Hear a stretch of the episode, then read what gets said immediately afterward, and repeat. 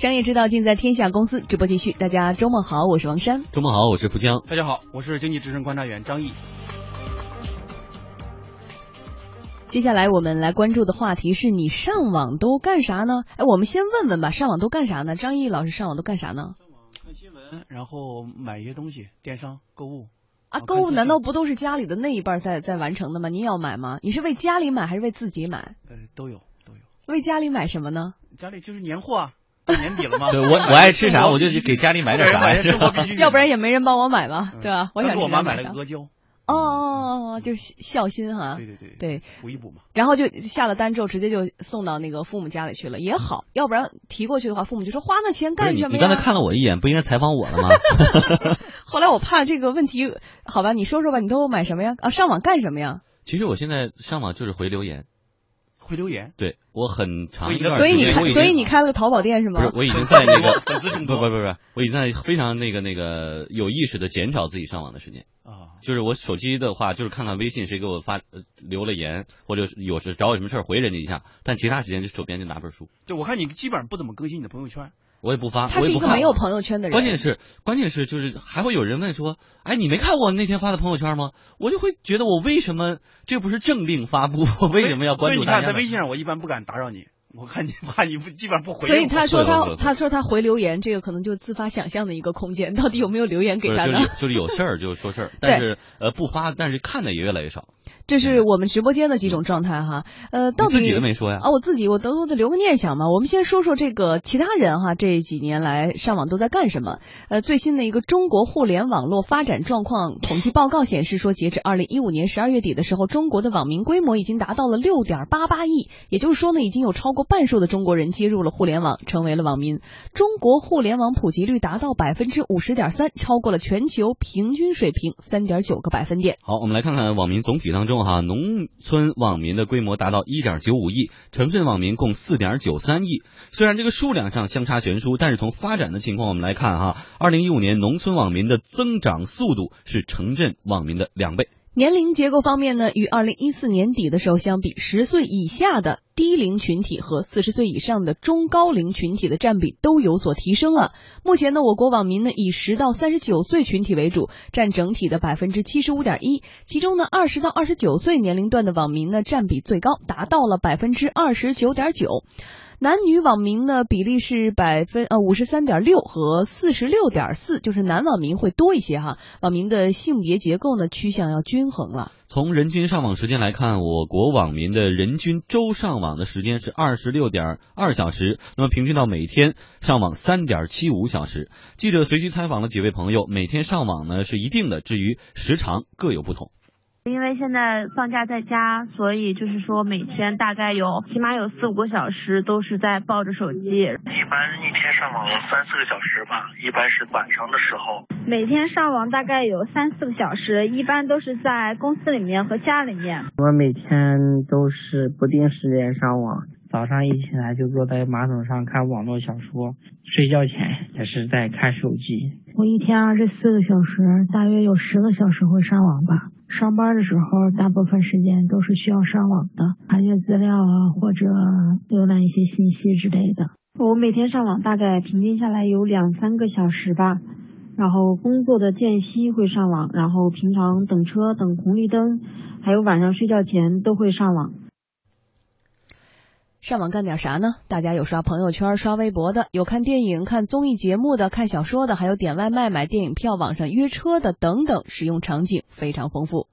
会刷微博、逛逛淘宝啊，或者是一些团购之类的。而且出门的时候上网的话特别方便，很多东西就不需要带现金了。我出门的话，现在就特别经常用那些打车软件，就非常方便嘛。呃，上网一般也就是查一些资料呀，要么就看一些电影呀，看一些综艺节目呀。都是看一些微信和逛淘宝，还有一些外出网上团购之类的。看看微信朋友圈，浏览一下淘宝之类的，然后付款、购物支付也更是常见。我有很严重的手机依赖症。会看看投资一类的股票啦，看看新闻啦。平常吃饭排队的时候，吃饭的人大部分都是在看手机。上网一般一个是工作需要，发邮件或者是做一些东西，自己的话是刷微博、刷朋友圈、刷新闻。各种刷哈。网上约车呢，现在也变得越来越流行。这个报告显示呢，二零一五年一共有九千六百六十四万人使用网络约车，网络约专车的人数则达到了两千一百六十五万人。中国互联网络信息中心发展研究部副主任刘鑫说，不久前发布的深圳互联网络使用情况报告，深圳这个地方总体网民达到了八百九十七万，人均每天上网时长比全国平均水平还要高很多。对于深圳的网民而言呢，它的使用时间最长，使用时长来上来说是高出全国近九个小时每周的使用时长。深圳网民的各项应用基本上是比较平均，而且不会像全国这种偏向娱乐和信息获取，而深圳是这种娱乐、信息获取和商务，它的使用率差别并没有那么大。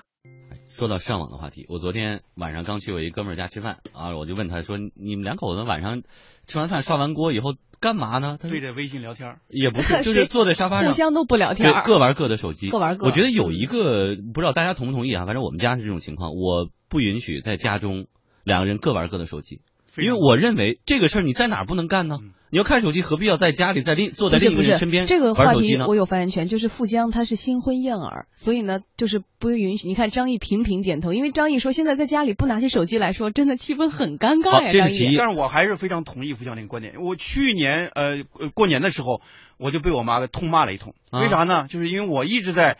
低着头玩手机，尤其是吃年夜饭为啥玩手机呢？要发红包，抢红包，给那个错过好几个亿是吧？对，给给富江发，然后给富那咱们的群里发，没收着啊，有不同的群 都有啊，都得发。然后发的时候你不能光抢，你得发呀，对吧？来来回回就就频率多，多了时候老妈就真生气了，真的是借口，真生气了，真的是借口。哎，这是我第一观点啊。第二个观点，我自己和手机不在一个房间。就是我回家以后，可能把手手机放到外屋，保证他有电话或者有微信找我，我是能听见的。但是他不在，不跟我在一个房间，我不会随手拿出手机来就点开朋友圈就要看一看，我不会这样。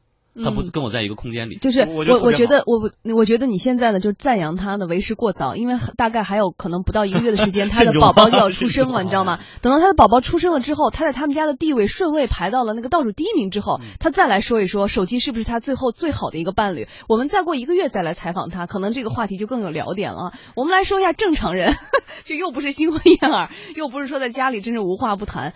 当生活到了一定的阶段之后，到了一定的瓶颈期之后，好像手机真的是占据了我们的。碎片化时间，至少有时候在这个碎片化时间里，因为现在我的孩子还小，也不能开电视，然后你也不能拿出 iPad，哇，那孩子就疯掉了，可以默默的呢躲在一个小角落里刷一刷朋友圈，就躲厕所坐马桶吗？呃，这个女士好像不太愿意。然后完了之后就是呃晚上睡觉前购购物、看看电视剧，好像更多的这个呃上网网时间也就是这样。后来你会发现，其实也没有什么价值很多凸显，因为你真的没有拿它去看书或者去学知识或充实自己。新闻也是很碎片化的，就草草看过，也没有去反思或反刍更多的意义或者思考。所以上网是不是让大家就是变成现在这样状态？你看，就是网民的结构，我们看到就我们给网民做个画像嘛，因为在互联网公司们经常讲。这个呃画像，就每每天的话都会看这个网络流量的报告。流量报告什么流量报告？就是这个流量大概什么时候呃进入的，什么时候开始登录的，然后什么时间流出的，然后跳转了几个网页，PV 怎么样，UV 怎么样，都有个完整的清晰的画像。然后包括年龄结构、他的学历层次都有一个分析。那么低龄化、低学历是网民的一个典型的一种结构。这种结构说明什么呢？就是说网络它一方面让我们享受这种快捷、这种快方便、快捷这种服务，但同时呢，它的消费的群体主要的群体其实还是这种低龄这种群体和低学历这种群体。而且手机上网已经是一个已已经是一个百分之百的一个主流。趋势了，对吧这个等会儿我们要来说，就是移动端上网现在越来越厉害了。对，就张毅，我觉得有一点我真的不能理解的是，因为我的十岁离我已经有点远了，记忆都模糊了。十岁低龄化已经越来越扩大这个占比了。你的宝宝大概九十岁，他就真的会有那么长的时间去上网吗？绝对的。如果你让他玩手机的话，他可能一天都在刷这个手机。就玩游戏但其实打网游也是上网的一种，也是上网的一种啊，手游嘛。而且他不光什么，我我儿子经常拿我的手机捡漂流瓶啊，然后跟人去聊天。他有社交需求，有啊，他还不懂，那发图片，然后发一些文字就跟人聊天。有观察过，偷偷的拿出来看看，他都跟人聊什么呀？他不会聊什么内容，他就发一些乱七八糟图片，对，然后笑脸啊，体验啊，一个笑脸，一把菜刀啊，对方还会回他各种乱七八糟图片。对，一一看这就知道小孩嘛，但他也就乐乐此不疲。但是他们肯定不会留电话什么的，喜欢那种恶作剧嘛，然后或者捡个什么漂流瓶啊，什么这这这些东西，恶恶作剧这种性质。好，我们再来说，六十岁以上的人群也在增多，是因为原来这些被被网络抛弃的人，他们认。认为我反正我这辈子也学不会了，我不想学了。但是越来越多的，比如像我爸妈这些年龄的人加入到微信的群体当中。不是，我是觉得说，就是现在上网开始傻瓜化了，然后这个过程开始扁平化了，视野开始宽广化了。当你的群子、呃、群体啊，你的层级也开始这种社交化的时候，在这个呃网上开始能够冲浪的时候，你就真的不会再选择线下了。呃，所以这也是是不是这么多的人，四十岁以上、六十岁以上的网民也是扩大了比例的一个原因。就是现在是个典型的一种哑铃式的一种结构，嗯就是这个呃低龄和低学历一个一个群体，还有就是高龄和相对寂寞这个群体。嗯你像我我我老妈是现在目前是高度的迷恋和高度的痴迷微信，高频次使用呃。高频使用，为什么呢？在家基本上没什么事儿。对这个事儿呢，呃，然后就呃呃，二零一五年年初给她买了一个手机，买完手机就给她安了这个微信，微信之后呢，给她建了个群，什么群呢？就是我们那个她那个就是她那个那个亲近群啊，她的这个啊大家庭那种对大家那个群，我都默默退出她是群主啊，她是群主，哎呦，每天早上发呀，亲们好，亲们好，非常热，然后发个几块钱的发个红包，后来然后我妈哎养生，，你知道吗？我妈心灵鸡汤。我妈每天都在问候。现在已经呃就是比较呃成熟的网民已经不这样了。我妈总结出了一点，说只要是这种家庭群，有了老人以后，年轻人就默默的都退出去了。而且你们的母亲肯定是不是最潮流的，真的有了我妈之后，你们都弱爆了。我妈自己申请了个小号，我也不知道为什么，她还跟我说小号只有你我他。我说他是谁？她到现在也不回答我。然后就，然后呢，他还这是高段位的网民，对，而且现而且自从有一天我教会他在手机上购物之后，我就说你喜欢哪个你就选择你的号码，看看大家留言，然后呢放到购物车里。后来有一天我回家我都惊着了，我看我那个 iPad 端的购物车里放了几十件的那个连衣裙，你俩是一个账号款式没有。后来我就默默删了，没有再提这件事情。我就觉得不能教太多，因为他们那个时那个年代的很多的东西没有爆发出来，但是欲望还是在的，又有购买力。如果哪一天要是学会一个新的东西，那真是一发不可收拾。对，所以我们来说说更便利的是现在移动端哈，借助手机，而且是智能手机，就太聪明了。所以呢，我们可以很轻松的去玩了。报告显示呢，六点八八亿的网民中呢，用手机上网的网民高达多少？六点二亿，占比百分之九十点一。其中呢，更有一点二七亿网民是只使用手机上网的。哎，这其中移动支付的迅速发展值得关注。报告显示，二零一五年我国使用网上支付的用户规模达到四点一六亿，其中手机网上支付增长尤为明显，用户规模达到三点八五亿。这意味着有超过一半的中国网民用手机开始进行消费了。电商专家鲁振旺认为，移动支付大势所趋。未来的支付的大的方向还是移动支付，移动购物也是一个主导。但是整个移动支付的话，它逐渐的从通过这个移动购物啊，向这个我们的线下的支付去延伸。就是我们线下的这种购物方式也好，支付方式也好，有很多也通过移动支付的方式去实现的。原来是通过现金的方式，或者说是银行卡的方式。手机上网呢，要满足用户随时随地上网需求，这就是呢要网速的支撑了。针对有网民反映说网速慢这些问题呢，中国互联网络信息中心发展研究部副主任刘鑫表示说，这个需要国家、企业等各方共同推动。未来如果想把深圳的网速进一步提升的话，还是摆脱不了这种模式，就是我们的政府做出相应的引导政策、指导政策，我们的企业来进行配合，来形成我们最高的一个，或者说把我们的网速提升到最优的一个状态。手机上网固然方便快捷，不过医生也提醒啊，之前发生过每天手机上网七八个小时导致视网膜脱落的事情，提醒大家注意眼睛休息，尤其不要在黑暗当中盯着手机。视网膜脱离早期的话，它没有症状，所以比较隐蔽。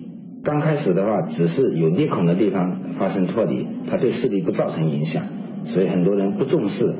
等到已经看不见了，那这个时候已经是比较严重了。哎，有一个报告，去年世卫组织发的一个一份报告，全球百分之呃八十的视网膜脱落都是因为摸黑玩手机导致的。但是我们看到在大学当中，好多十一点半宿舍断电了，十一点半之后就是每个人坐在床上，躺在床上盯着一个黑暗当中盯着一个小小手机屏幕来看，但是这是特别特别不好的习惯，提醒大家。嗯，同时呢，我们看到呢，现在网络安全也是不容忽视的哈。所以呢，我们看到腾讯手机管家安全专家陆兆华提醒说，用户呢要注意防范这样的风险。